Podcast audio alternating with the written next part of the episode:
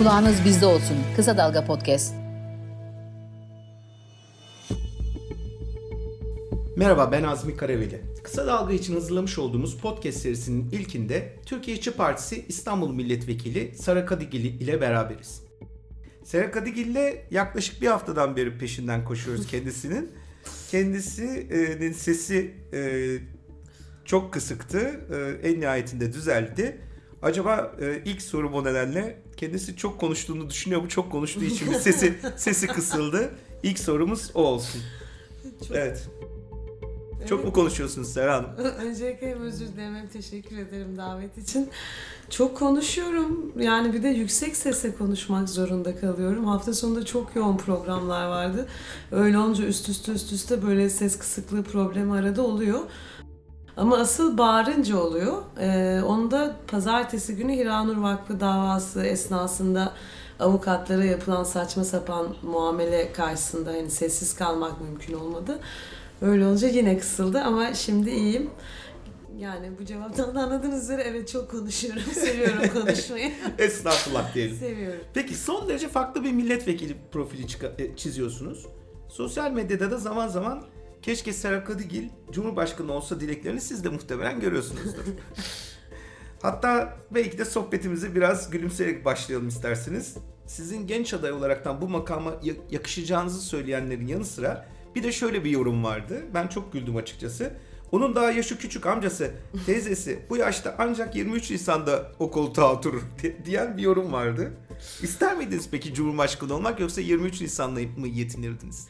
Yani önce şu yorumdan başlayalım hakikaten. Bir de bu genç vekil muhabbeti de bana hakikaten çok komik geliyor. Aslında hani siyasetin hep söylüyorum bir kere daha söyleyeceğim. Nasıl bir yaşlı zengin erkek patron kulübü olduğunun resmi gibi. Ben 38 yaşındayım Azmi. genç vekil falan değilim. Ülke ortalamasının da üstündeyim. Ama Bunu- Deniz Baykal da bir ara gençti ya, genç Yani- e, genel başkan, genç siyasetçiydi. Evet ve şu an hala biliyorsun milletvekili yani kaç yaşında olduğunu bilmiyorum ama özetle ben genç değilim. Ekseriyeti yaşlı. Buradan başlamak lazım. Bir de şey şakası var ben onu seviyorum. Cumhurbaşkanlığında yaşa takılanlar durumu. hani yorumları ben de keyifle takip ettim hakikaten. Sağ olsunlar hani böyle layık görenler öyle diyeyim teşekkür edeyim ama 38 olunca malumunuz 40 yaş sınırı var şeyde Cumhurbaşkanlığı seçimlerinde. Olmak ister miydin diye sorarsan evet elbette ki olmak isterdim. Neden istemeyeyim ki ama bu saçma sapan sistemde değil. Benim olmak isteyeceğim şey doğru düzgün demokratik bir ülkenin demokratik lideri olmak olabilir. Yoksa o sarayda bir lale olmak değil. Peki e, biraz meclisten bahsetmek istiyorum. Benim bir, çok da bilmediğim bir e, ortamdır aslında meclis. Ee, erkeklerin egemen olduğu bir e, yapı anladığım kadarıyla. Ben e, 1935 yılında CHP'nin milletvekili sayısının 18 olduğunu gördüğümde e, aa ne kadar iyi demiştim ama CHP'nin özellikle şu andaki milletvekili sayısının da 18 kadın milletvekili sayısının 18 olmasını öğrendiğimde de biraz şaşırmıştım açıkçası. Bir arpa boyu yol Değil, aynen öyle. Hiç, aynen ben de bu cümleyi kullanacaktım. Siz böyle bir e, ortamda tabiri caizse aslında biraz sanki kıran kırana bir mücadele veriyor gibisiniz. Zaman zaman yok artık bu da olmaz dediğiniz pe- e, dediğimiz pek çok e, kanun meclise girerken hakikaten siz yorulmuyor musunuz? E, bu eril dille uğraşmaktan ya da ne işim var ya benim burada? Şimdi ne güzel Netflix Netflix izlemek vardı. Bunun yerine Süleyman Soylu hakkında konuşma yapıyorum dediğiniz oluyor mu gerçekten? Real siyaset beklediğiniz gibi mi yani? Ya ben demiyorum ama arkadaşlarım bunu gerçekten çok diyorlar. 10 senedir diyorlar. Hani deli misin? Hani derdin ne? Neyle uğraşıyorsun şu anda? Ama açıkçası ben demiyorum çünkü bilakis inatlaştırıyor beni. Evet orası inanılmaz erkek bir yer. Yani bir kadın için tam olarak hissetmemizi istediği duygu bu. Meclisin, siyasetin, oradaki insanların hani bir kadın oraya gittiği zaman gerçekten tam az önce söyledin ya benim burada ne işim var? duygusunu hissetsin diye yapılmış bir yer orası ve her şeyiyle erkek bir yer orası. Her şeyiyle erkek bir yer orası dediğim gibi. O yüzden de tam olarak bu duygu uyansın istiyorlar sende. Bu bende bilakis bir inatlaşmaya yol açtı. Yani tam tersi yani hani öyle mi böyle hadi bakalım şekline dönüşüyorum. O yüzden de belki ara ara eleştiriyorlardı yok senin de dilin eril falan filan. öyle olduğunu da açıkçası düşünmüyorum. Ben net konuşan, zaman zaman sinirlenen bir insanım ama yine buradan şeyi alacağım. Daha çok yeni tartıştık bir yakın bir feminist arkadaşımla. Biz hepimiz genel olarak bağıran çağıran bir tablo veriyoruz ya Erkan, Ahmet, ben, Barış. Dışarıdan bakılınca bak şöyle oluyor. Erkan çıkıp kürsüden bağırdığında ve de bağırmak zorundasın Azmi bu arada. Şey var yani. Tabii, tabii. Şey sanıyor insanlar ben kürsüye çıkıp kendi kendime yükselip bağırmaya başlıyorum falan. Yok böyle bir şey abi. Karşımda 200 tane bana çığlık atan AKP'li oluyor. Ben onları bastırmak zorundayım. Kimse kusura bakmasın yani.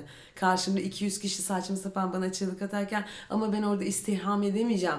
Ay bu da ne eril dil kullanıyor demesinler arkamdan diye diyenler desin.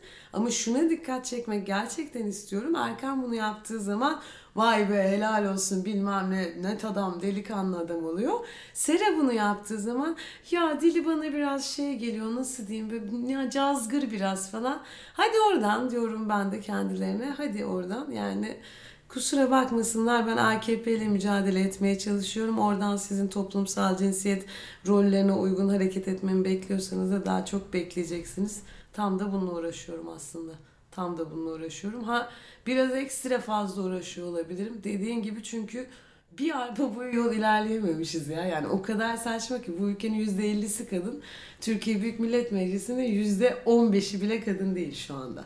Rezillik bu yani. Allah'tan HDP var bir yani bir parça orada eşitliğin namusunu kurtaran diyeyim HDP oluyor. Öyle demek de saçma oldu. Neyse Gene, ama. gene şimdi namustan şey olmasın. evet evet yani işte o yerleşmiş dili. İş ki bunları görüp eleştirip kullanmamaya çalışmak. Onu diyeceğim aslında hani biraz fazlaca ben uğraşıyor olabilirim. Çünkü şu 30 yaşına kadar ben pek farkında değildim olan bitenin bu cinsiyet ayrımcılığı vesaire feminizm nedir ne istiyor kadınlar bunları bilmiyordum geç öğrendim. O yüzden de şu an böyle arayı kapatmaya çalışıyorum. Yani gerçekten arayı kapatmaya çalışıyorum. Peki meclisten devam edelim. Şimdi 200 tane AKP'li ile e, orada bir şekilde mücadele ediyorsunuz. Peki bu insanlarla mesela koridorda gördük, görüştüğünüz zaman MHP'lilerle falan e, size demiyorlar mesela bu kadar da üzerimize gelme falan gibi şeyler söylüyorlar mı ya da yoksa ya da bir var mıdır gerçekten böyle bir arkadaşlık falan yapılıyor mu? Bir de bu meclis gerçek e, meclis lokantasında yemekler yenir mi böyle e, e dedikodu mahiyetinde? Ucuz mu bir de meclis e, lokantası yani? Aynen. Ve biraz meclis gıybeti yapmak. Olur olur yapalım. Yapalım yani. Şöyle meclis şeyinden bahsedeyim. Eskiden oluyormuş hakikaten Azmi. Böyle daha eski zamanlarda daha ülkede demokrasi varken e, insanların nasıl diyeyim donanımı, bilgi birikimi daha yüksekken bugün orandaki bunu tutanaklardan falan da çok net görüyorsun ve için acıyor hakikaten. Yani 20 yıl öncenin, 15 yıl öncenin meclisiyle bugünün meclis arasında dağlar kadar fark var. O yüzden eskiden böyle daha e, diyaloğa açık bir ortam. Evet dediğin gibi milletvekilleri arasında daha dostluk, birlikte sohbet etmek, yemek yemek gibi şeyler olur muş diyebiliyoruz şu an ancak. Çünkü zaten birincisi AKP ile bizim yani iktidarla muhalefetin kulisleri ayrı. Onun dışında ciddi bir ayrım şu anda var. Yani insanların o kutuplaşma, halktaki kutuplaşma bence meclise de yansıyor. Ha bu demek değil ki hiç muhabbetimiz yok hiçbiriyle. Böyle değil. Hatta e, şey de söyleyeyim böyle bazen oluyor yani bazı Cumhur İttifakı'na mensup milletvekilleriyle işte komisyonlarda ya da bir yerde denk gelip sohbet edince yani böyle hani iyi de bir insana benziyor. Bu nasıl AKP'li olmuş ki, nasıl MHP'li olmuş ki acaba diye düşündüğümde oluyor yani yalan değil. Ama genel olarak dediğim gibi öyle o eskisi gibi bir diyalog, dostluk ya da şey sanıyor insanlar. Biz meclis kürsüsünden birbirimizle kavga ediyoruz sonra kol kola girip aa hadi bakalım ne güzel reyting kaldık. Böyle bir, böyle bir şey yok. Yani o kavgalar gerçek, o sinirler gerçek. Türkiye'nin gerçek. durumundan nasibini alıyor yani. Ya alıyor Meclis. bir de gündemler o kadar sert ki işte az mı yani ben atıyorum yani Süleyman Soylu'yla işte Hiranur Vakfı bilmem nenin kavgasını ediyorum orada arkaya geçip onunla sohbet edip gülecek bir e, ruh o, o dönemi geçtik yani. yani. Orası geçti, orası çok geçti. Meclis lokantasına geleyim. Evet meclis lokantası ucuz bir yer. Ee, bu arada o da eskiden çok daha iyiymiş yani efsaneymiş eskiden meclis lokantasının yemekleri kahvaltıları falan.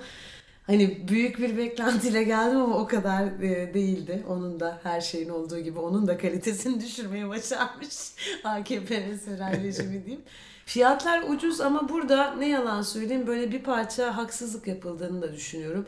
Ben bu düz, anlatacağım düzeni eleştiriyorum bu arada ve böyle çalışmadığımızın da bilinmesini isterim ama mecliste şöyle bir düzen var. Özellikle büyükşehir vekillerinde değil ama Anadolu vekillerinde illa insanlar meclise ziyarete gelmek istiyorlar. Grup toplantıları olsun. E bu arada en doğal hakkı yurttaşın meclisi orası.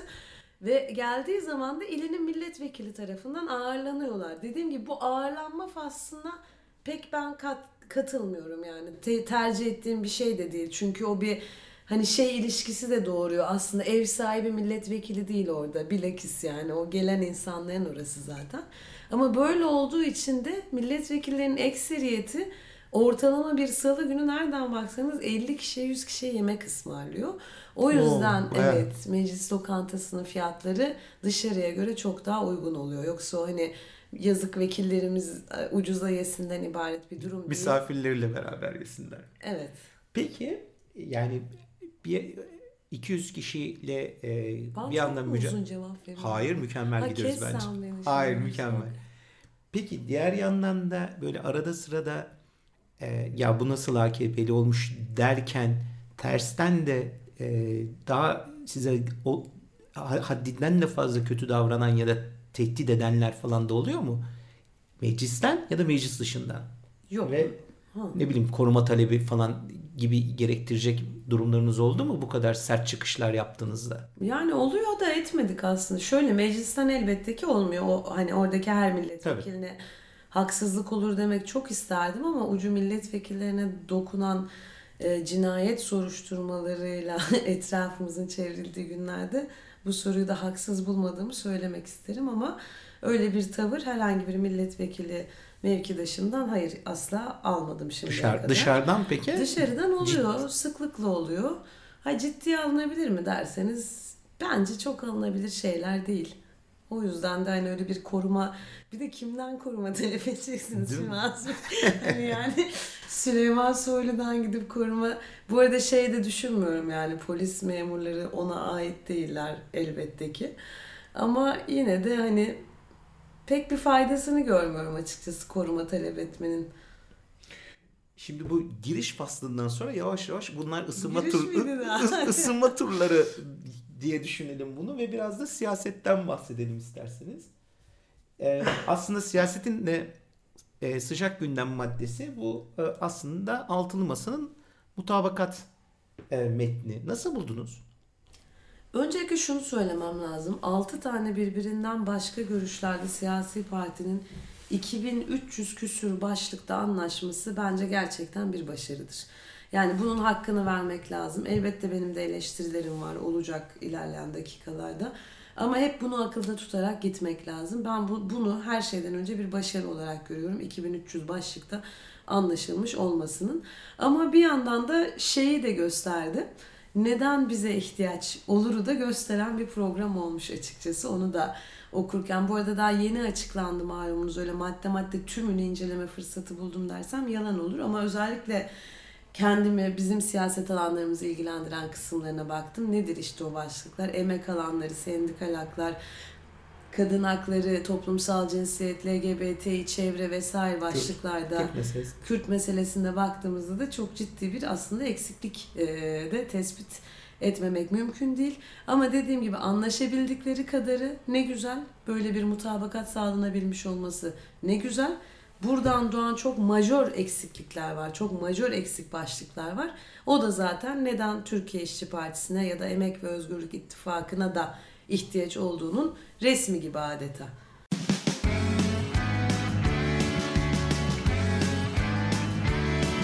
Kulağınız bizde olsun. Kısa Dalga Podcast. Peki buradan isterseniz tipin hedefinin seçimlerde %3 e, olmasına gelelim. E, Bunu e, bu hedefi koydunuz. Olur. Ya ona gelmeden hani ben şey buradan açarız diye düşündüğümden biraz kısa kestim aslında. Şeye mesela mutlaka değinmek isterim. Bütün bir mutabakat metninin içine baktığınızda İstanbul Sözleşmesi diyemeyen bir metinle karşı karşıyayız. Biraz etrafından Laiklik de galiba yok. Laiklik yani evet son 20 yıldır baktığınızda bu iktidar en çok neye zarar verdi derseniz herhalde bir kamusal alana yani kamunun e, mal varlığına diyeyim zarar verdi. Onun yanında en çok laikliğe zarar verdi. Ve bununla ilgili yani tarikat, cemaat ve bakın dün açıklandı bu metin. Pazartesi günü sanıyorum açıklandı bu metin. Evet. Aynı gün işte sesimin kısıldı. Ben Hiranur Vakfı'nın davasındaydım. Neydi o? İsmail Ağa cemaatine bağlı paravan bir vakıfta 6 yaşında bir kız çocuğunun ailesi olacak insanlar tarafından cinsel sömürü için 6 yaşında bir müride vakfedilmesi gibi bir korkunçluk. Bu olurken Azmi Adliye'nin önünde yani yüzden fazla sarıklı cübbeli insan Yusuf Hoca'yı yedirmeyiz. Kim Yusuf Hoca dedikleri 6 yaşındaki kızını birine eş diye veren bir insan. Eylem yapmaktaydı. Bak bu kadar meşrulaştırılmış durumda bu mevzu bazı kesimler tarafından.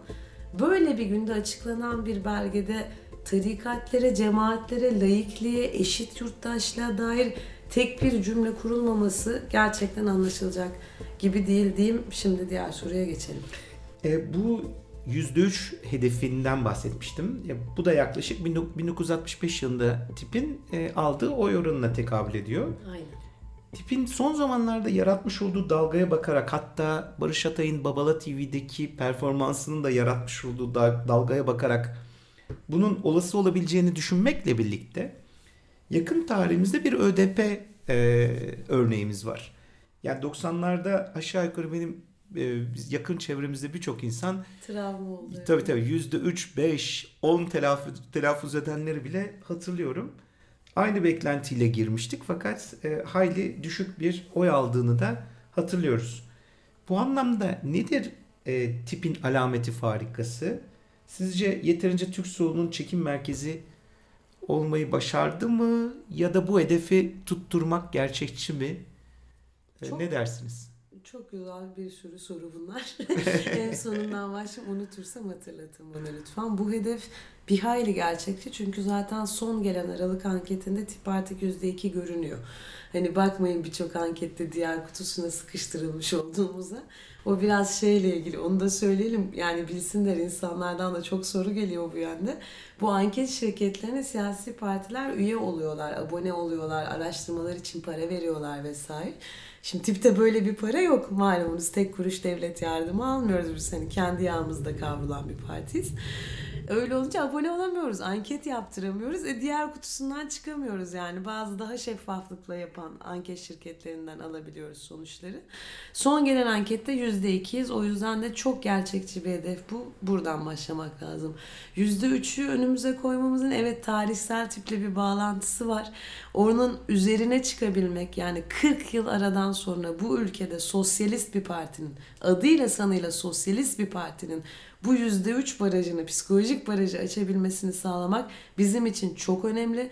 ÖDP örneğini verdiniz çok aslında haklı bir örnek o ama şöyle bir fark var arada. Şu anda baraj olmasa yani Yurttaş diye bir şey kalmadı ya ortada. Yani seçmene odakladılar. Biz artık birer seçmenden ibaretiz onlar için. Dört buçukuncu senede kapısı çalınıp beşinci senede oyu alınıp sonraki dört buçuk sene unutulması ve yüksek makamdaki siyasetçilerin işine karışılmaması gereken insanlarız biz siyasetin gözünde. O yüzden de yurttaş için elinde bırakılan diyeyim tek araç oyu ve o oy çok kıymetli. ÖDP zamanında da bu böyleydi. Şimdi katlanarak artmış durumda bu. ÖDP'nin tırnak içinde diyeceğim seçimde beklentinin altında kalmasının çok basit bir sebebi vardı. Barajı geçemeyeceği gerçeği. Bir seçmen gönlü ne kadar ÖDP'de olursa olsun ki dediğin gibi ben %3'ten 5'ten aşağı olduğunu o dönem için gerçekten düşünmüyorum ama reel baktığınız zaman %10'luk bir seçim barajı var Doğru. ve her seçmen dedi ki oyumun boşa gitmemesi lazım çünkü elimde başka bir şey kalmadı. Şimdi bizim örneğimize geldiğimiz zaman ittifak, İttifak tablosu meselesi. olunca Evet, tabii. Konu değişiyor. Çünkü artık biz zaten şunu demiyoruz. Bütün halk toplantılarında da şunu hakikaten söylüyoruz Azmi. Biz bilsek ki tipe vereceğiniz bir oy boşa gidecek. O oyu tipe vermeyin diyeceğiz size o ilde.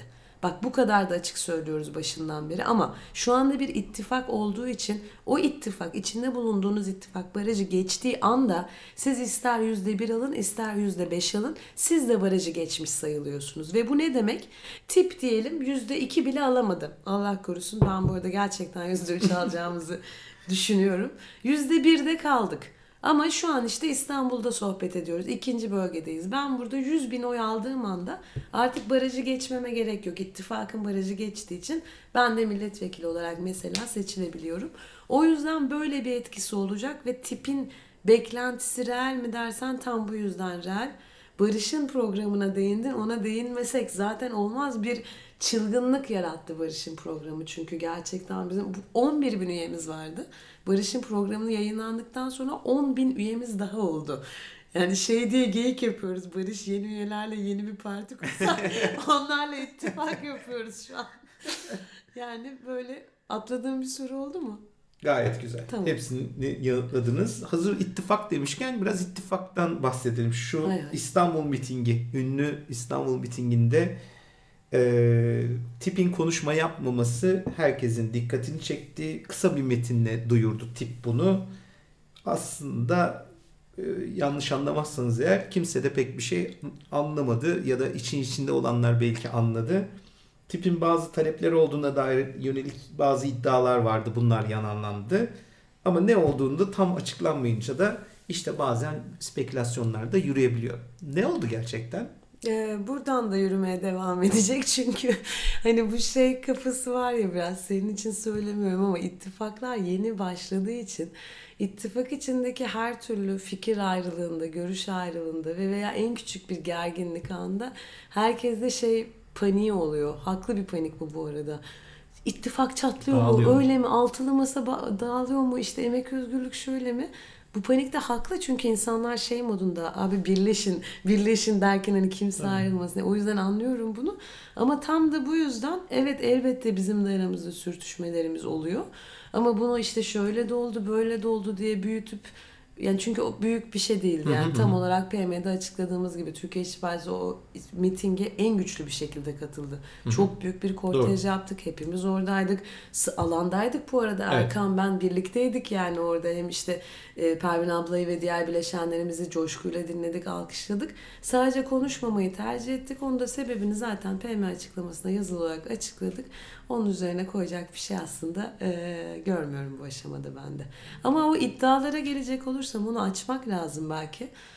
Bir kısım insan karıştırıyor, bir kısım insan kötü niyetli. Tip 4 senedir şunu söylüyor. Bizim hedefimiz %3 oy almak ve mümkün olursa 20 milletvekili çıkartarak TBMM'de bir grupla temsil edilmek. Bunu aldılar, aldılar bunu. Kötü insanlar yapıyor bunu. Tip HDP'den 20 milletvekili istedi diye satıyorlar. Spekülasyon derken bunu kastettik. Yani evet bu bu gerçekten artık hani kötülük mü diyeyim ne diyeyim buna bilemiyorum yani. Çünkü değil 20 milletvekili aslında tip HDP'den hani bir milletvekili bile istemiyor. Bizim yaptığımız görüşmelerin özü zaten burada şu anda. Yani biz kendimiz elbette HDP'ye ve hatta CHP'ye ve diğer muhalif partilere bile zarar vermemeye çalışacak biçimde. Çünkü başından beri şunu söylüyoruz. Önemli olan bizim ya da kimin ya da onun kaç sandalye aldığı değil. Önemli olan AKP ve MHP'nin minimum sandalyede olması. Ya şimdi bir seçime gideceğiz. Erdoğan gitsin, Erdoğan git, Erdoğan gitsin okey. E sonra ne olacak? Bir meclis daha kurulacak değil mi? O mecliste mesela 360 olmazsa muhalefet anayasayı değiştiremeyecek referandumsuz. 301'i yakalayamazsa kanun yapamayacak mesela. Yani meclis dağılımı şu an gerçekten çok önemli. Ve bizim de temelde dediğimiz şey hayır biz hiç kimseden değil 20 bir milletvekili dahi istemiyoruz şu anda. Sadece muhalefet oyunu optimize edecek şekilde ve maksimize hatta edecek şekilde formüllerle girelim seçime istiyoruz. Bizim derdimiz aslında bu. O zaman biraz da olmazsa olmazı biraz şu adaylardan bahsedelim. Adaylık mes- meselesinden bahsedelim. Emek ve Özgürlük İttifakı geçen hafta yaptığı açıklamada müzakereler aslında tamamen e, kapalı olmadığını açıklamakla birlikte ortak bir aday için görüşmelere başlanacağını ve 15 gün içinde de oluşturulacak ortak bir aday, aday havuzundan aday belirleneceğini açıkladı. Artık zaman da az kaldı. E, ilkeler konuşuldu. Çünkü herkes bu zamana kadar e, gerek altılı masa gerek Emek ve Özgürlük İttifakı önce ilkeler diyerekten biraz da halının altına şu aday meselesini e, süpürüyordu tabir caizse. Peki gerçekten e, bu adaylık meselesi e, niye bu kadar uzadı? Bir de gerçekten tipin gönlündeki aday en azından profil olarak kimdir? Yani tamam isimlerden bahsetmeyelim ki birazdan birkaç isimden bahsedeceğim. e, çünkü e, HDP örneğin Mansur Yavaş için net bir ifade kullandı.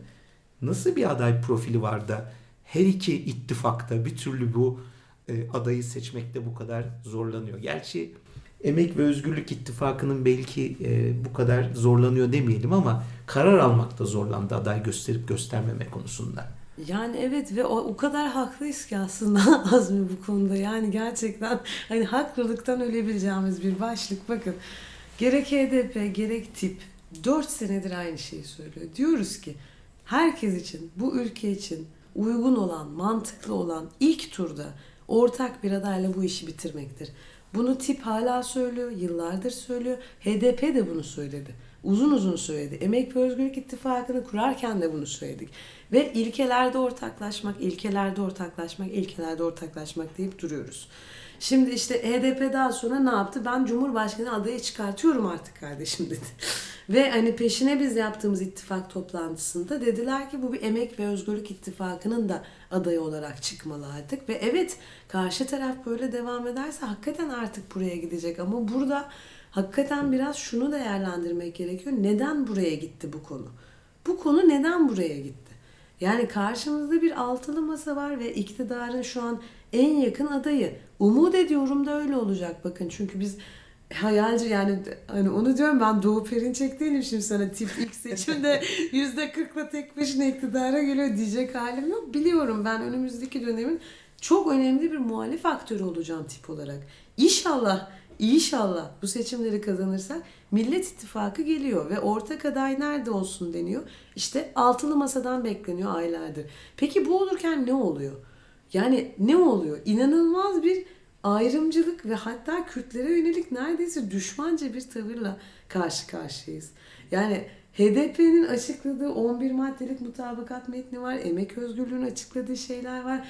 Dönüp bu tarafa bakmaktan azimle imtina eden bir altılı masa dengesiyle de karşı karşıyayız. Yani evet ilk turda kazanacak şekilde hep birlikte oy verelim diyoruz ama hani neredeyse bize oy verdiğinizi çaktırmayın diyen bir tutumla da karşı karşıyayız. Yani biz değil özellikle ittifakımız HDP bu durumda.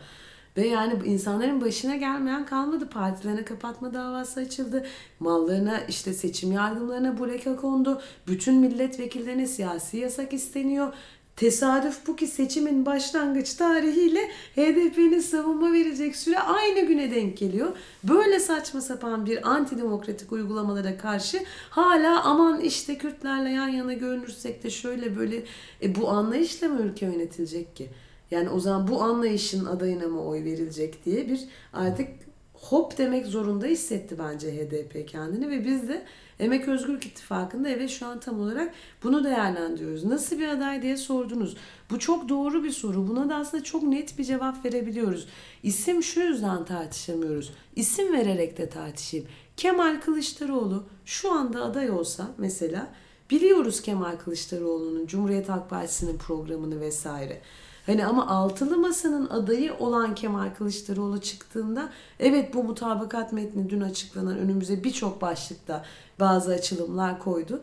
Ama işte hala mesela orada bir İstanbul Sözleşmesi, bir layıklık vurgusu vesaire olmaması ve veya işte başka paydaşların açıklamaları oluyor. Yok her şeyi beraber yönetilecek, nasıl bir sistemle ilerleyeceklerine dair henüz bir netleşme olmadığı gibi aday ismini de bilmiyoruz hala. E, o yüzden de artık biz de şunu dedik halkı seçeneksiz bırakmak gibi bir lüksümüz yok. Yani daha ne kadar bekleyeceğiz? Daha ne kadar bekleyeceğiz? Bu Soru söylediğinizden bu.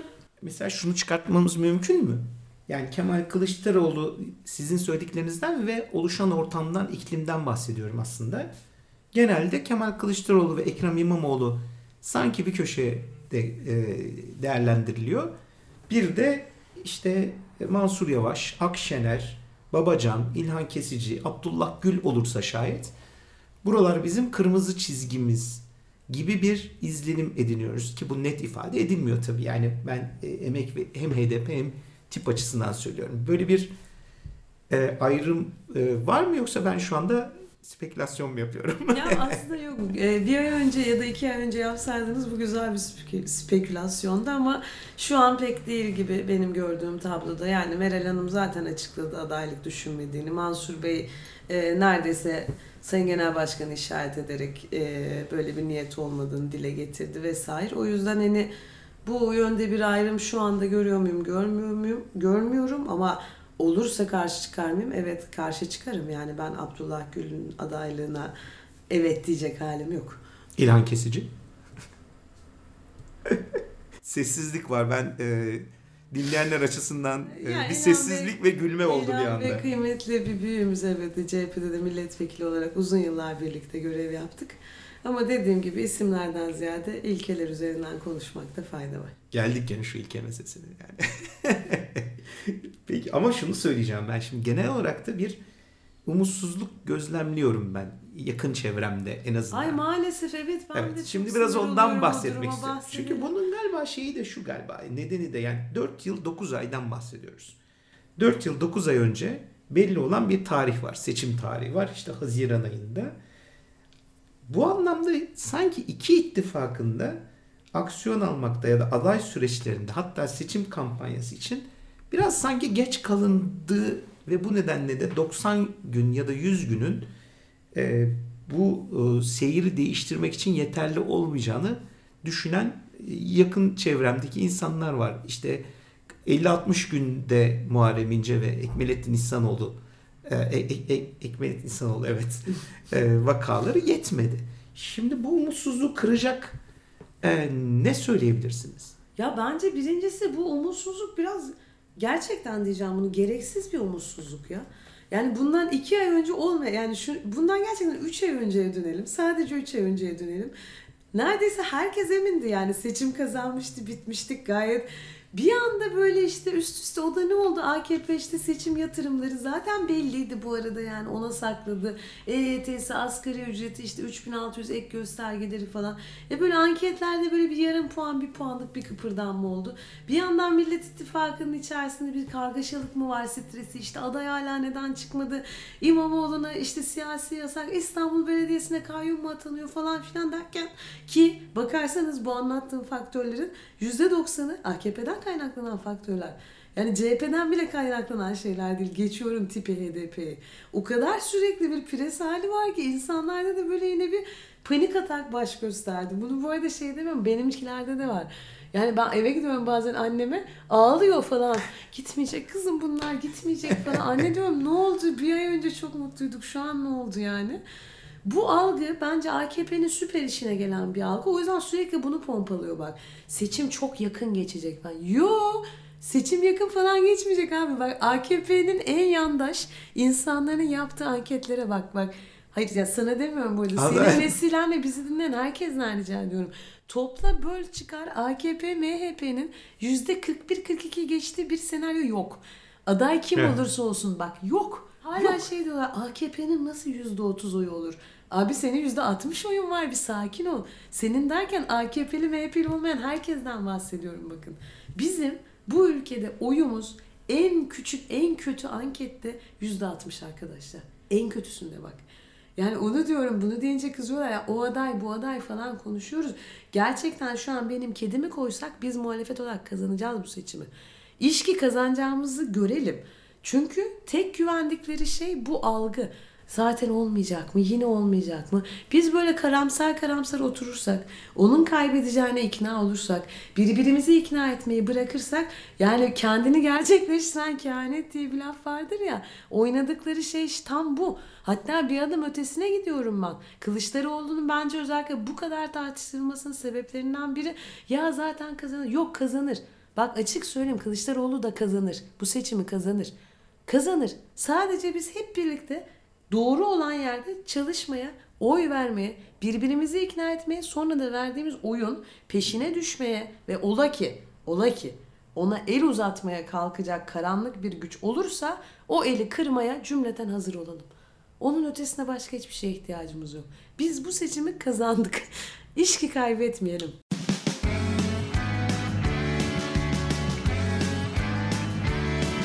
Kulağınız bizde olsun. Kısa Dalga Podcast. Peki bu umutsuzluğu umuda çevirecek nasıl bir kampanya planlıyor Tip Türkiye İşçi Partisi? Aa, biz çok güzel bir kampanya planlıyoruz diyebilirim. Daha da çok yeni baktım. Başladınız mı peki? Yani daha başlamadık ama hazırlıklarımız yani ilk sunumu daha kampanyaya çalışan arkadaşlarımız sağ olsunlar bu arada yıllardır bize böyle gönüllü olarak destek veren arkadaşlarımızın hazırlığıyla iki ya da üç gün olmadı daha. Biz Çok- de çok taze Çok yani. taze yani. Yeni gördük Var kampanyayı. mı böyle manşete çekebileceğimiz Çok slogan? var da söyleyemem keserler beni propaganda ekibinden çünkü çok tembihlediler Peki. ama şunu söyleyebilirim tam hayal ettiğimiz tipi gösterecek bir kampanya olmuş. Bize Keyifli bir mi? şey- Neşeli bir şey mi geliyor? Kesin olarak öyle. Yani asla gayri ciddi değil bu arada ama e, kesinlikle sıkıcı da değil. Şöyle söyleyeyim, Türkiye'de yaşayan insanlar ne kadar sıkıcıysa bu kampanyada o kadar sıkıcı olacak diyebilirim. Çünkü bizim bir hedefimiz var çıkar. Yani şunu diyoruz biz siyaset gerçekten topluma, kendine, yaptığı işe, birlikte yaşadığı insanlara tamamen yabancılaşmış, kopmuş bir grup insanın tek elinde. Ve halkı tekrar özne yapmazsak hiçbir şey değişmeyecek hayatımızda diyoruz. Önümüzdeki süreçte de şunu görüyoruz. Bizim billboardlarımız, boy boy ses şeyli otobüslerimiz falan, televizyon reklamlarımız olmayacak. Bunu neyle telafi edebiliriz dedik. İşte özne kılmaya çalıştığımız insanlarla diye düşündük. Bu kampanya tipin değil, e, senin benim bizim hepimizin kampanyası olacak diyeyim sadece. Peki bir de şu Erdoğan'ın üçüncü kez Cumhurbaşkanlığı meselesi var. E, enteresan bir şekilde altılı masa hatta diğer partilerden daha çok e, Türkiye İşçi Partisi bu konuda çok ön aldı ve net tavrını ve sert tavrını e, dile getirdi. Evet çok mutluyum. Daha sonra Millet İttifakı bu konuda e, toplantının ardından bir açıklama yapmak durumunda kaldı. Bir bu konudaki ısrarınızın neden? Çünkü herkeste bir de şey e, izlenimi var. Yani zaten hukuk mu var? Bunu geçen gün açıkladınız siz aslında. Yani hukuk yok diye hiçbir şey yapmayalım mı o zaman diye bir açıklamanız var. Ben biraz daha e, kamuoyunda daha sık konuşulan fakat genelde çok da belki konuşulmayan peki her şeye rağmen olursa peki B planı ne olacak? Yani şu anda zaten olacağı açıklanıyor gibi. Yani B planı e, herhalde bir boykot vesaire olmayacak yani. Yani Ee, olmamalı da zaten. Pardon ya soruyu sordurmadım. Yani. Yok yok şey açısından söylüyorum yani her şeye rağmen olursa B planınız ne olacak? Bir de aslında burada sıklıkla dile getirilen seçimlerde herkesin ya gitmezlerse korkusu da var bir de. Yani bu artık herkes kahvede bile konuşuluyor bir şekilde. Ee, Bir şekilde hallem ederler, kallem ederler. İstanbul seçimleri gibi yenilerler gibi bir algı var. Böyle bir durumda ne, yap, ne yapabilir Türkiye İşçi Partisi? Ne yapar? Yani başından sarayım. Teşekkür ederim bu arada bu tespitiniz için. Çünkü hakikaten böyle oldu. Ve biz bu duruma bir- bayağı uyuz oluyoruz. Yani şu şey öğrenilmiş çaresizlik hali var ya. Evet. Eman ne isterse yapacak niye şey. E o zaman kapatalım dükkanları gidelim bak. Açıklamada söyledim bu daha çok net söylüyorum. Hele burada şeye çok daha fazla uyuz oluyorum. Bunu söylersek mağdur olur. Anayasayı çiğneyerek nasıl mağdur olabiliyor bir insan? Bunu gerçekten nasıl meşrulaştırabiliyorlar kendi içlerinde? Algılamak mümkün değil. Hiç kimse Erdoğan zinhar aday olamaz demiyor. Bak Erdoğan adayın olabilmesinin bir tane yolu var. Erdoğan'ın bir insanın Cumhurbaşkanı aday olabilmesi, yani seçim yapılabilmesi üç yolu var. Olağan seçim, Cumhurbaşkanı seçim etmesi, meclisin seçim kararı alması. Bu üç yoldan olağan seçimde Erdoğan aday olamaz. Üçüncü dönemi. Kendi aldığı bir kararla aday olamaz. Ama Erdoğan'ın aday olabileceği bir yol var. Meclisten erken seçim kararı alırsa Erdoğan aday olabilir. Bunu neden seçmiyor? Bütün Erdoğancılara sorduğum soru bu. İşte ağlayacaksanız oynamayın. Ağlayan ben değilim abi. Sen ağlıyorsun. Geçen sene koştur koştur MHP'nin zoruyla seçim kanunu değiştirdin. Geldin bir yıl dolmadan onu uygulayacağım diye şimdi meclisten erken seçim kararı alamıyorsun. Ben Tayyip istediği anda alır karar onunla seçime giderim diye. Sen ağlıyorsun. Oyunun kurallarını da sen değiştiriyorsun. Sen ağlayan sensin. Ve bu mızıkçılığa hayır demek zorundayım ben yani. Bu mevcut anayasada Kenan Evren'in anayasası. Hastası olduğumuz bir anayasa değil ama anayasa. Bağlıyız. Sen bağlısın ona ben bağlıyım. Ne Erdoğan padişah mı? O bağlı değil mi bu anayasayla? Bu nasıl bir şımarıklık? Bu nasıl bir yüzsüzlük hali yani? Buna karşıyız biz kafadan. Yani biz bazı konularda tip dedin ya bunun öncülüğünü yaptı bir yerde. Evet çok da mutluyum böyle olduğu için. Çünkü biz şey diye düşünmeyi bıraktık ya. Böyle düşünülmemesi gerektiğini düşünüyorum. Öyle dersek halk şöyle olur mu? Böyle dersek bu mağdur olur mu? Yok bazı şeylerde de doğrular var. Doğrular var yani. Tarikatlerde tecavüz uğrayan çocuklara hayır demek, tarikat yurtları kapatılsın, bu odaklar dağıtılsın demek bir doğru. Yani ben 3 oy azalacağım diye bunu söylemeyeceğim mi? Ve veya işte bu diğer bahsettiğimiz konuda. Cumhurbaşkanı adaylığında. Öbür tarafına geleceğim. Sorduğun sorunun ikinci kısmı.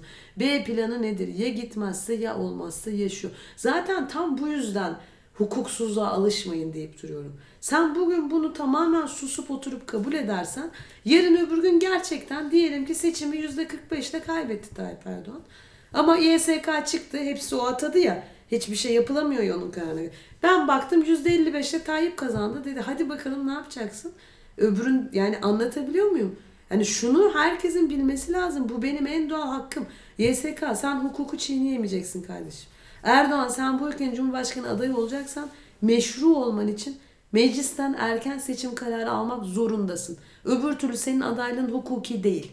Hukuki değil. Kazansan da kaybetsen de hukuki olmayan bir şekilde adaylaşmış olacaksın. Ve ola ki kazanmadığın bir seçimi yani halk teveccüh göstermedi, seni seçmedi. Buna rağmen katakulliyle ülkenin yönetimini elinde tutmaya çalışmak demek zaten bir darbe. Yani bu anlattığımız, konuştuğumuz senaryo AKP sandığa rağmen bir darbe yapar mı sorusu. E bunun da cevabı yine halkta.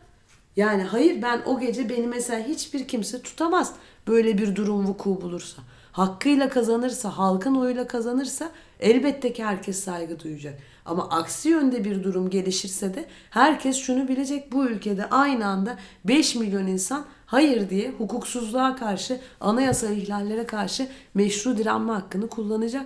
Yani neye güveniyorsun dersen bundan başka güvenebileceğimiz zaten başka hiçbir şey yok ki. Yani bu soruyu o zaman şöyle de sorabilirsiniz. Yarın öbür gün Amerika Türkiye'yi işgal etse ne yapacağız? Bundan çünkü bir farkı yok artık sandıktan çıkmamasına rağmen ülkenin yönetimini bırakmayacak bir e, yönetim senaryosunun. Evet. Peki bu, bu bağlamda e, Yüksek Seçim Kurulu'ndan bahsettiniz. Sandık güvenliği meselesi de e, yine herkesin endişe konularından bir tanesi. İttifakın ve özellikle de Türkiye İşçi Partisi'nin bu 20 bin e, üyesinin e, bu konuda sandık güvenliği konusunda örgütlenmesi konusunda bir e, projesi e, var mı? Bir bilgi verebilir misiniz sandık güvenliği meselesinde tip ne yapıyor? Tabii seve seve vereyim. Önce e, her bu soruda verdiğim cevabı vereceğim çünkü çok önemsiyorum. Bu konuda tek başına tipin yapabileceği hiçbir şey yok. Ben size desem ki tip sandık güvenliğini sağlıyor, vatandaşımızın içi rahat olsun, her oy bizde yalan söylerim. Başka bir şey söyleyeyim. Bu cümleyi CHP'li biri kursun. Bilin ki yalan söyler. Bu cümleyi yani hiçbir siyasi partinin tek başına alamayacağı kadar büyük bir e, çevreden bahsediyoruz. Sadece İstanbul'da bakın 100 bine yakın insan çalıştı bir seçimde. O yüzden devletin görevidir. O yüzden polisler, öğretmenler görev alır seçimlerde. Geldiğimiz noktada bu soruyu sormak zorunda kalıyorsunuz. Çünkü AKP hiçbir işini yapmadığı gibi bunu da yapmıyor. Yani devletin alması gereken seçim güvenliğini devlet almadığı için siyasi partilere, sivil toplum kuruluşlarına, yurttaşlara falan kalıyor bu mevzu. Buradan başlamak lazım. O yüzden elbette biz bütün sadece 20 bin üyemizde değil seçim gönüllüleri çalışmamızı da başlattık. Hatta 25 binden fazla da orada seçim gönüllümüz de geldi. Hani ben müşahit olmak istiyorum vesaire diyen. Ama bu rakam dediğim gibi tek başına İstanbul'un sandıklarını bile doldurmaya yetecek bir rakam değil. O yüzden de biz de e, hem kendi ittifakımız içerisinde güçlü olunan bölgeler, zayıf olunan bölgeler, boş sandık bırakmamak. Yani şöyle de durumlar gelişiyor. Çünkü biliyorsunuz siz de atıyorum İstanbul'un Kadıköy'ün bir sandığında 6 muhalefet partisinden insan varken işte Urfa'da 70 tane köyde hiç kimse olmuyor falan gibi durumlar gelişiyor. O yüzden hem Emek Özgürlük İttifakı ile biz bunun önlemini alıyoruz ama yine bir seçim hukukçusu olarak şunu da diyeceğim. Yeter mi? Yetmez. Bence bu konuda Millet İttifakı'yla da koordineli bir şekilde çalışma yürütmek gerekir. Bunun da bildiğim kadarıyla adil seçim üzerinden e, bir girişimde bulunuyordu sivil arkadaş, şey arkadaşlar, demokratik kitle örgütlerinden arkadaşlar. O konuda da netleşince bilgi veririz. Peki bir şey sormak istiyorum. Şimdi genelde Türkiye İşçi Partisi e, milletvekili, 4 e, milletvekili üzerinden değerlendiriliyor ve 4 silahşörler diyenler var. Özellikle tip için. Oysa bu zamana kadar sosyalist sol daha çok ideolojik tartışmalar ve örgüt kararlılığıyla hep anıla geldi. E, bu anlamda bu eleştirilere katılıyor musunuz? Gerçekten herhalde Türkiye İşçi Partisi'nin hem e, tarihsel bir geleneği var hem de işte son derecede e, eylemlerde görüyoruz. Son derece dinamik bir örgüt yapısı var. Bu eleştirilerde haklılık payı var mı? Bu eleştiri dediğiniz dört yani, kişi eleştirisi. Evet yani dört kişi, dört popüler kişiye dayanıyor eleştirilerine. Yani bu eleştiri bize hiç hakkımız olmayan bir paye veren bir eleştiri. Yani bu kadar şeyi, bu kadar teklifi, önergeyi, bu kadar altı dolu konuşmayı, bu kadar turu, örgütsel faaliyeti biz nasıl dört kişi yapabileceğimizi düşünüyor. Yani öyle düşünüyorlarsa teşekkür edebilirim ancak ama hayır o kadar yetenekli kimseler değiliz. Ve arkamızda bizim bunu gururla söyleyeceğim on binlerce arkadaşımız var. Yani binlerce değil on binlerce arkadaşımız var şu anda. O yüzden dört kişi falan değiliz. Ama hani bu dört kişinin sesinin çok güçlü çıkmasının sebeplerinden biri bence tam önce, az önce anlattığım işte gerçek insanlarla birlikte siyaset yapıyor olmamız. Ya beni şey çok etkiledi Azmi Tip'e geçtiğimde açık söyleyeyim. MYK mesela. Orada tanıştığım insanlar. ilk böyle tanışıyor işte partinin iki kurucusu dediler ve tanıştım.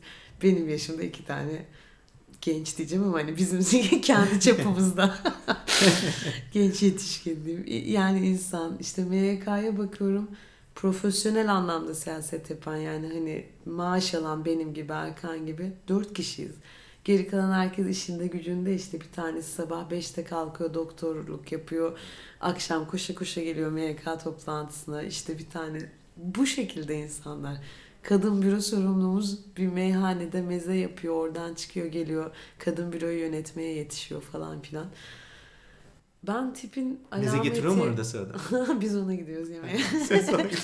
tipin alameti farikasını gerçekten birazcık burada görüyorum. İkincisi de daha önce de sormuştun orada söyleyecektim unuttum. Gezi'de doğmuş olması bence partiyi çok başka bir yere koyuyor. Yani hem o gezinin mizahından ve şeyinden de besleniyor. Hani mizah yanlış mı oluyor? Niye yanlış tabii, tabii. Neşesinden, Hı. mizahından da besleniyor. Direngenliğinden, sokağından da besleniyor. Siyasette getirdiği sesten de besleniyor. Bunların hepsini birden yani cebimize koyup yürümeye çalışıyoruz. Hakan ya özür dilerim de hani yani şey çok sağ abi yani hani bir sendika konuşması yapıyorum onu ben ne bileyim benim arkamda hani kapı gibi Hakan Koçak var işte Erinç Yelden falan var bizim politik iktisat grubunda yani o insanlar çalışıyor biz de ne mutlu ki onlardan öğrendiğimizi dile getirebiliyoruz. Peki mesela Anadolu'ya gittiğiniz zaman Anadolu'da genelde devrim işte e, sosyalist sol ya da devrimcilere işte dinsizler, kitapsızlar vesaire denir. yani şimdi sizin bu e, geliştirmiş olduğunuz tipin dilini karşılığı nasıl alınıyor? Yani gerçekten ya bir dakika ya bunlar çünkü Barış özellikle Barış Atay'ın e, programından sonra bir dakika ya çok da bunlar e, böyle değilmiş izlenimi ne kapıldı insanlar sanki. Bunu siz e, Anadolu gezilerinizde de gözlemliyor musunuz? Yüzde yüz olarak gözlemliyoruz ve yani açık söyleyeyim ve hepimiz için söyleyeyim. Hepimizi en çok heyecanlandıran şey bütün bu tip konusunda bu biliyor musun Azmi?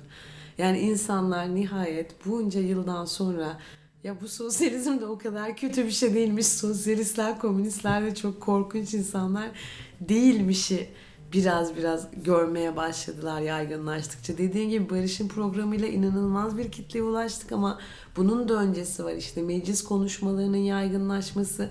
Ya bir süre önce şöyle bir duruma geldik yani ben meclisten feminizmle ilgili kadın hakları ile ilgili bir konuşma yapıyorum. Osmaniye'den muhtar bir amca arıyor beni tebrik ediyor falan. Bu aslında bir yandan inanılmaz bir şey. Beni de etkileyen bu oldu bu arada. Hani benim tipe çok yüksek olma sebebim de bu. Şu anda şey gibiyim yani belli bir yaşa kadar ben gayet sosyal demokrattım ve hakikaten beni de dönüştüren tip oldu. Beni de onlar dönüştürdü. Onlar ikna ettiler ve ikna olana kadar şey modundaydım ben. Ya abi yıl olmuş 2021 yani ne sosyalizmi. Belli akıllı donanımlı da çocuklarsınız yani ülkeyi de seviyorsunuz hani ne sosyalizmi ya falan hani hakikaten diyorum böyle bakıyordum tartıştıkça, okudukça onların evet çok korkunç her şeyi yasaklamaya çalışan çünkü bize böyle öğretiliyor. Yani Erkan'ın bir lafı var çok seviyorum. Biz sosyalizmi sürekli kapitalistlerden dinleyerek büyüyoruz. Hele işte ailenizde devrimci gelenekten gelen biri yoksa hani ve bir kesişme noktanız olmadıysa bu şekilde bir algıyla geliyor. Tipte beni en çok heyecanlandıran şey tam bu ve bunu başarmasında bence de dilimizin çok önemli bir etkisi var. Bir de o zaman hani adettendir böyle bir kelime sorulur da bu size ne çağrıştırıyor? Mümkünse bir kelimeyle olmazsa bir birkaç kelimeyle. Okay. birkaç kelime diyelim o zaman. Ve Kemal Kılıçdaroğlu ile başlayalım. Daha sonra da sırayla gidelim böyle. Bir kelimeyle mi cevap Bir kelimeyle vereceğim? çok zor. Bir kelimeyle çok zor gerçekten. Hadi bir cümle olsun. Beni siyasete sokan insan. Demirtaş. Hasret diyelim. Hepimiz için diyelim. Ee, hazır içeridekilerden devam ederken Kavala. Yani vicdan azabı. Geziye katılmış her bir insan için söylüyorum bunu vicdan azabı. Yani onun orada yattığı her gün benim kendimi suçlu hissettiğim bir gün. Ay çok uzatıyorum özür dilerim. Bir kelime vicdan azabı. Ahmet Şık. Deli. Süper. Duymasın abi. Dümdüz deli duysun. Ee, duysun. Peki. Yonca da duysun. Erkan Baş. Lider. Barış Atay. Kanka ya ama bunlar da çok lakat cevapları olacak Ama bence yani. ideal cevaplar Öyle mi? diyelim. Tamam. Beyce Boran. İdol. Gezi. Gezi. Geziyi ben bir kelimede Geziyi ben bir kelimede özetleyemem. Gezi benim hayatımın her şeyinin kırılma noktası. Hayatımın her şeyi zaman. Hayatımın her şeyinin kırılma noktası. Kariyerimden özel hayat her şeyin kırılma noktası Gezi. Yeliz. Yeliz kim? Aman. Bence aman mı? Kelime.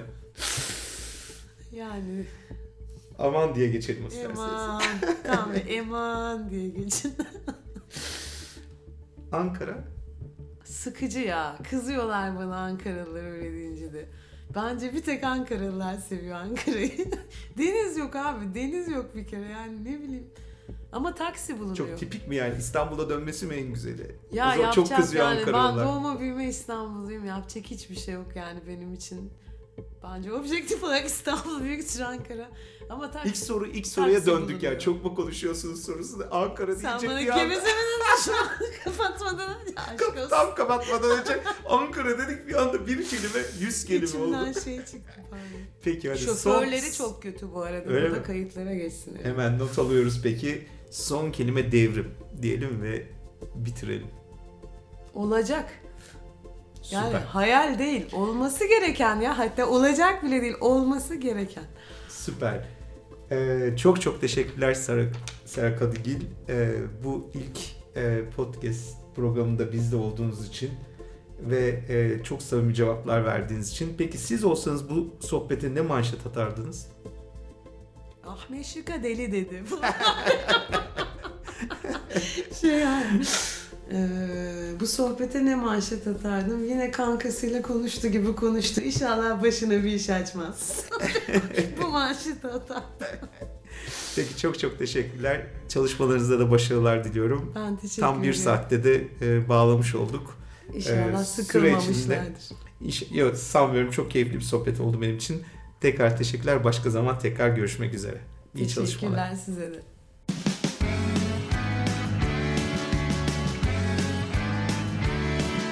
Kulağınız bizde olsun. Kısa Dalga Podcast.